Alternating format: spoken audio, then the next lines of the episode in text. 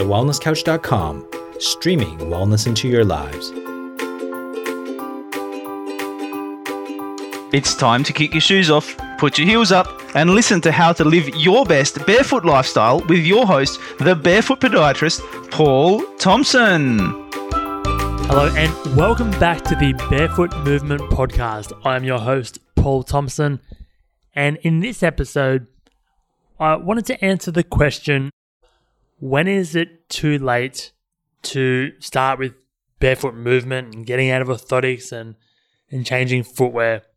A lot of people um, will message me kind of asking if it's too late um, to change. And like I said in the clinic all the time, where um, people will just feel like, well, they've been doing this movement or they've had this pain for X amount of years. Like, you know, surely that's just it, and if they can deal with the symptoms, then then you know that'd be great.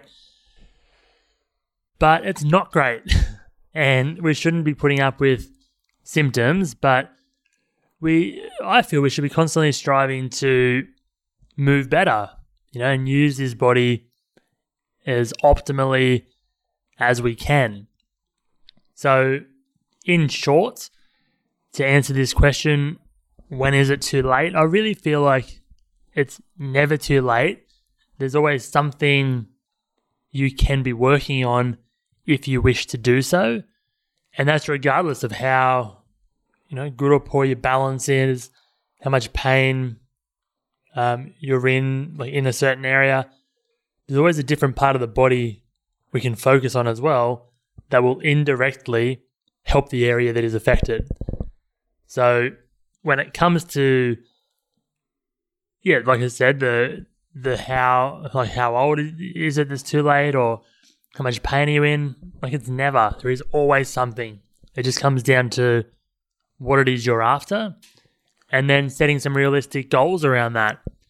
So for instance, if you have a medical condition that where we know maybe your balance or a certain pain may never improve 100%, we can still aim to improve it by 1% or 10%, whatever the realistic goal may be for you, which will still have a huge benefit to your overall health and well being and quality of life. So it's about looking at these dysfunctions and working out what is it can we do to help get your body moving better in a safe way and in a way that you can achieve with your your lifestyle and your situation. So for me a lot of these questions tend to come around uh, come from people who like are wanting to get out of orthotics and they may have been in them for 20, 30, 40 years. and that's okay. And you know what? Maybe that person will never like get out of an orthotic 100%. But like a conversation I had recently, and I'm sure she's probably listening. I've had a client who's been in pain for many years and has worn orthotics for many years, and those orthotics are definitely holding symptoms somewhat at bay. And we had the discussion around, you know, when is it too late or is it too late to begin changing? And like I just said, the answer was definitely a big no. It's not too late. But when looking at um, this patient clinically, you know, we, we would sit down and look at the goals of, okay, well, what is it we want to try and achieve? What are the little milestones? What are some of the bigger milestones? And for, for that person in particular, it may be that we don't actually try and get out of an orthotic.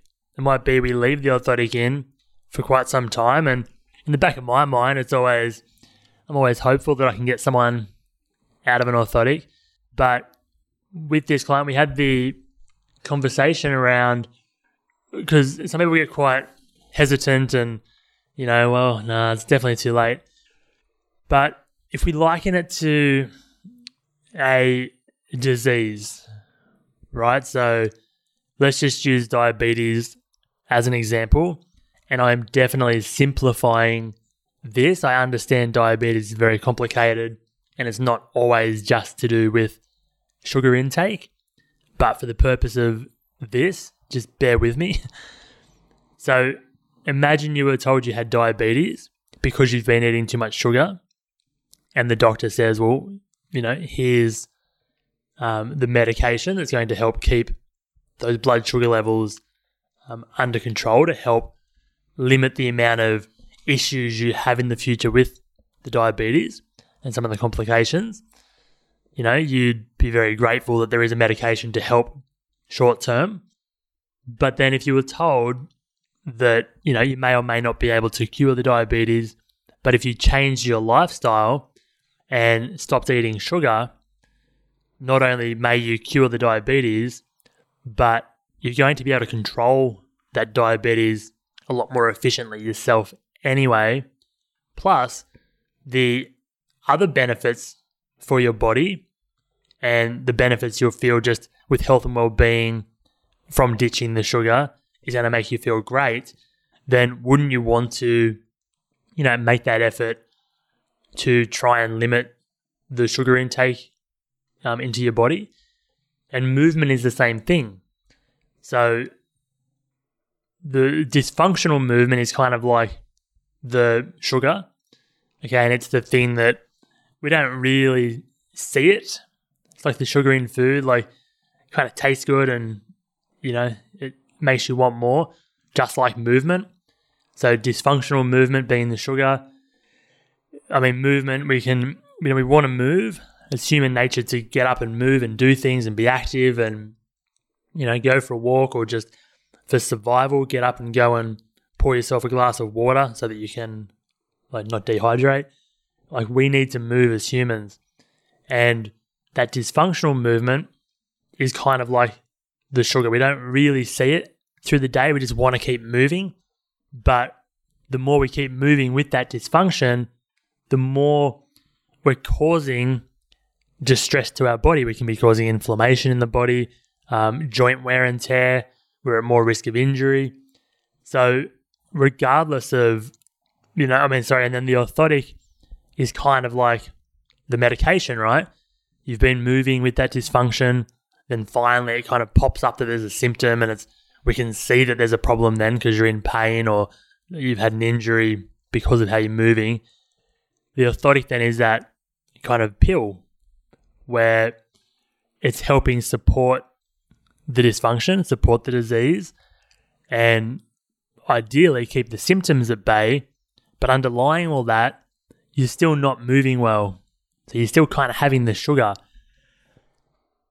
So does it not make sense, regardless of whether you can ever get off the orthotic or not, to learn to move better, to learn to stabilize your feet, learn to stabilize your hips, even how to breathe efficiently, how to stabilize your thoracic area, like all these things that um, that I teach here at the Barefoot Movement is helping people to move more efficiently and to start trying to chip away at those dysfunctions to, yeah, ideally get rid of the orthotics. But even if we don't, and we can start improving balance or just getting you walking more efficiently so there's less wear and tear on uh, your knees or better performance in your sport, um, less energy expelled because you're actually using the body and the recoil systems and springs like you should versus having to really work hard every step to generate more power.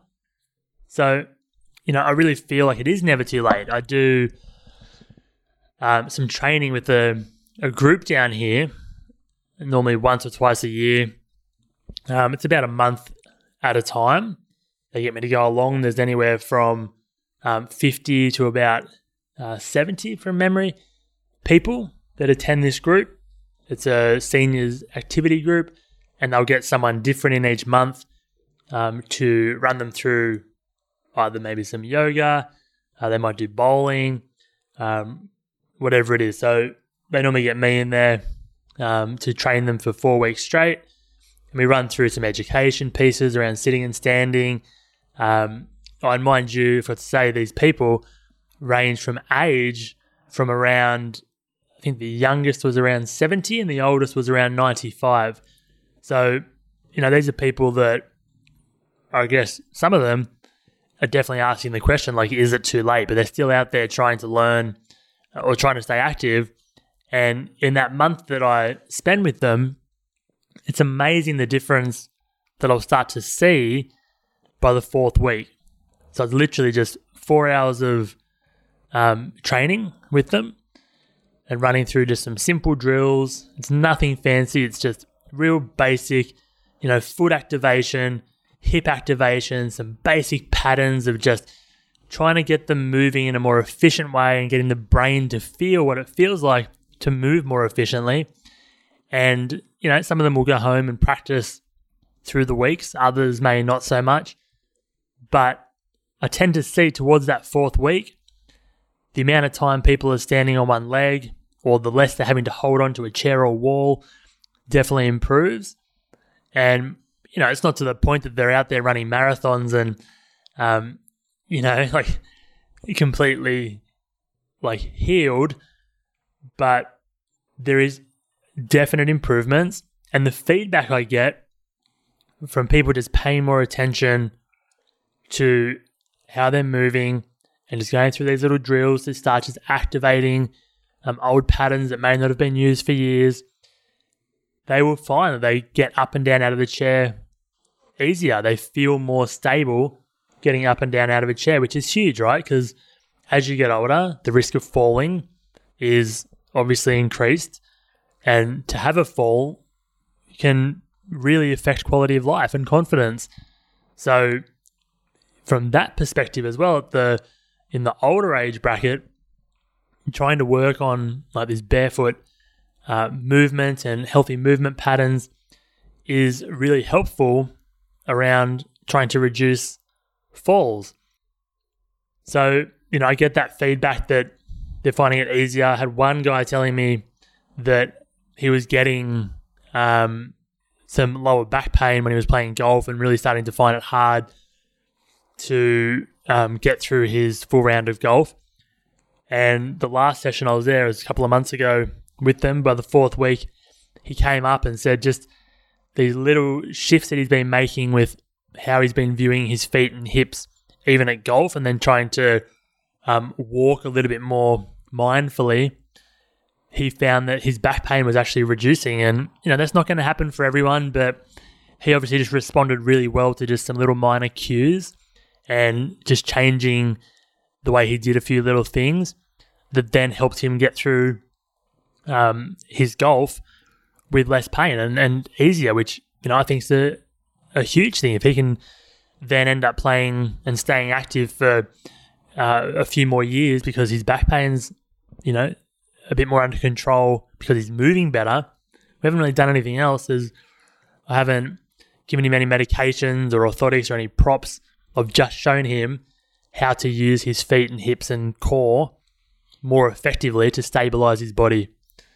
So I really feel like it is never too late and that we kind of get stuck in this mindset that yeah, things can or that you know aging should get hard. You know, that as we get older, it's kind of some people just get in that mindset of I guess I can't think of any better words, but they kind of almost feel like they need to give up. And that as things get harder and things get more painful, that we have to get less active and, you know, be more careful and start using more aids like orthotics and supportive shoes and walkers and all these sorts of things that definitely have their place and can be very helpful. But if we started to switch our thinking around, is it too late? And start thinking that it's never too late and that I need to start now, regardless of where I am in my journey, then I think we'd start to see a lot uh, more healthy and able people. And like I said at the start, it doesn't need to be super hard. Like a lot of these movements and movement patterns can be tailored to where you're at. So the 95 year old in that group that I was training, we definitely modified some of the stuff we were doing with him versus the 70 year old that's still out there, um, you know, playing different sports and really active. And, you know, there's, it's easy to scale up or down what it is we can do. If you feel like you want to start looking after your body more and learning to move more efficiently and starting to work on these dysfunctions to help with things like, well, just moving better and moving more freely, but also trying to reduce some of those aches and pains like foot pain, you know, bunions, knee pain, hip pain, lower back pain, even shoulder pain. It can all just come from how you are actually moving. The same as stiffened joints. Quite often, joints I find will lock up because they're not stable, because the muscles and tendons around those joints aren't working efficiently. The body will start to lock those joints up, and people will compensate and start walking and moving differently to protect those joints. And then if we don't use it, we lose it. So, you know, just getting back to a safe position, safe environment where we can start taking some of these joints through a nice range of motion with stability will sometimes show that, will sometimes uh, give us more range of motion without stretching, without trying to, you know, force anything. Just putting things in the right position, showing the brain that that part is stable, and see a change in mobility in some cases. So, if it if you feel like it's too late, please don't. Um, you know, I really want to encourage you to go and seek um, someone that can assess how you're moving from a functional point of view. Okay, and it's not just treating symptoms. We need to get out of this mindset of waiting until something's painful or until something's broken, because that's when it's not too late. But as far as you know, the question is it too late? Once it's broken, that's kind of when it's too late. You should have been working on um, maintaining your body before it got to that point in an ideal world. But unfortunately, as humans, we do tend to react to things like pain. And that's kind of normally the catalyst of going and seeking help. But even if, you know, something has broken, um, you know, you're in pain, you've like had a fall, whatever it may be, then it's still not too late. There is still things we can do. But I would really encourage you to start just looking at movement patterns, um, looking at trying to get more proactive with this uh, sort of thing because it benefits you on so many levels, you know, from, like I mentioned earlier, from performance to less aches and pains to just moving more freely. But the big one is aging um, better. Okay, so that as we do get older, we can maintain that stability and remain active for a lot longer than if everything starts to kind of shut down and lock up and, and we start finding it really hard to move, then quality of life um, can definitely really start to suffer. So, yeah, definitely get assessed, um, not just for the symptom. So, for instance, if you have, I don't know, heel pain, and that's the reason you're going to get um, treated, then, and look, just quickly, if it's an injury, like if you have bumped something and it's sore, then you kind of know the reason why it's sore, right? But a lot of the aches and pains that we tend to see, like through clinics and through physio and chiro friends that I have, um, like a lot of the stuff we see is biomechanically related. Okay, so yeah, there's definitely just accidents that happen and injuries that happen, and yeah, we treat the symptoms, you know, um, fix that up, get you back on on track. But these biomechanical ones, so you know, if you're in an orthotic, if you um, are getting sort of niggly knees, niggly hips, um, things that are kind of just slowly building and there was no real reason for it happening, then that's normally to do with your biomechanics. So the way you're walking, the way you're standing, the way you're squatting, the way you're sitting, um, it's that's what's affecting that area. And by all means, you can get the symptom treated. So with the heel pain, 100%, we'd work on treating the heel and trying to reduce your symptoms. But the real key is starting to work on um, functional movement. So getting assessed, figuring out what is it, like where is the breakdown? Is it that like it is my heel and that my heel's not working properly? Or is it that my hip's not working and now my heel's having to overcompensate and has worked too hard for too long, and now it's just given up and I've got a sore heel. So it's important to not always, like the pain isn't always where you think it is. So physically, like, yeah, sure, it hurts there and you know that's what's sore, but the underlying dysfunction and the kind of the pain point is normally and quite often somewhere else. It's just that the sore bit is overcompensating. So get assessed by someone that will look at you functionally, assess how you're moving, and can break that down, um, help you with the symptom, but also then help start giving you exercises or drills or um, mobilizations or whatever it may be that you need for your body to help get you moving more efficiently and stabilize or mobilize or strengthen um, the area or areas that really need um, that attention. And you'll find that not only will your symptom get better, but you'll find it'll tend to not come back or not come back as often if you start treating the underlying cause versus, you know, like I'll see those people that have had pain for years and it keeps popping up in different areas. They might be like the heel. They get that treated, then the knee starts playing up, you know, sometime later. Get that treated. Then it might be the hip or then back to the foot. It keeps jumping around and they kind of don't link it with how they're moving. It's just, oh, getting old and falling apart. But it's not till you start getting assessed and looking at how that person's moving. And normally it all just comes to light of, you know, this pattern that they're going through you can just see that they're loading all these different areas uh, incorrectly and that the body is under a lot of stress. And there's no wonder when you start looking at these movement patterns, sometimes it's just so obvious and you're kind of like, wow, you know, I'm surprised you haven't actually hurt more things. So, yeah, treat the symptoms, but definitely look at those underlying dysfunctions and start working on them because that's where the magic um, will really start to happen. So, remember, it's never too late to start changing and to start trying to improve how you move.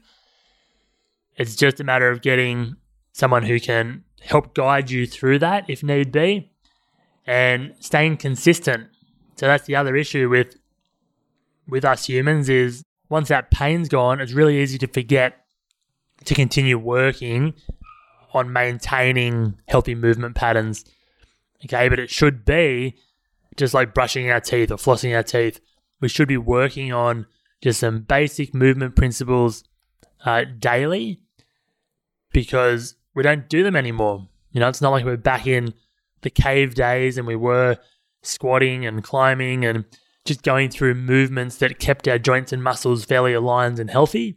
You know, we now spend a lot more time in uh, shoes that change how we move. We spend a lot more time in chairs and on lounges and in cars with backpacks. Um, you know, we're in positions that we're not really meant to be, and that's pulling us out of alignment. And we're compressing a lot of parts of our body. So just spending some time, you know, weekly, if not daily, just decompressing our body, just maintaining these healthy movement patterns can really, really help um, long term. Okay, and it should just be, like I said, just part of your routine um, you know, part of pre-training. So if you're about to go to the gym, it would be really important to just spend a few minutes just activating some patterns. So then your your training or your sport or your golf or your walk you're going on, things are more active and the brain's um, ready to use those muscles the way you've trained them to do so.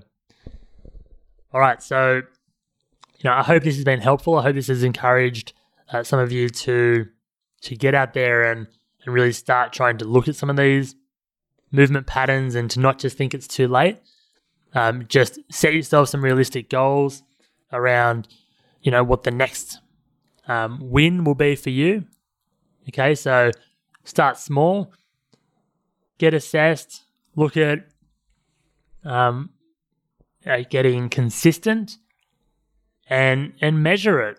You know, one great way to really stay consistent and especially uh, to help start seeing change. Because the thing with movement, right, is it can take time. It's something that will slowly keep getting better and start feeling better.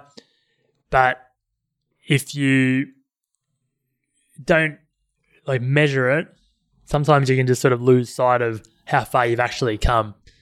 So getting some basic measurements at the start, you know, or a video of how you're walking or just writing down like how much pain you're in with whatever symptoms going on and then keep, you know, changing the goal of what the next thing is. It might be a bit more hip mobility, might be standing on one leg for longer, like whatever it is that the goal is that you, you're working towards for functional movement.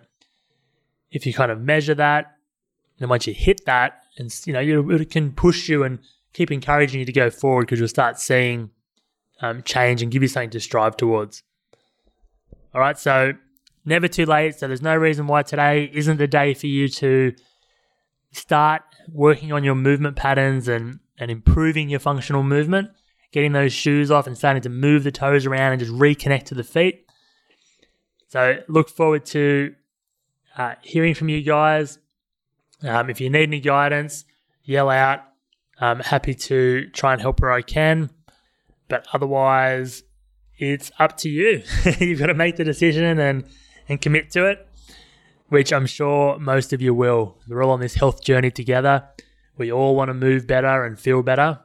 And functional movement is definitely um, one of those ways to do so. So thanks again for listening in.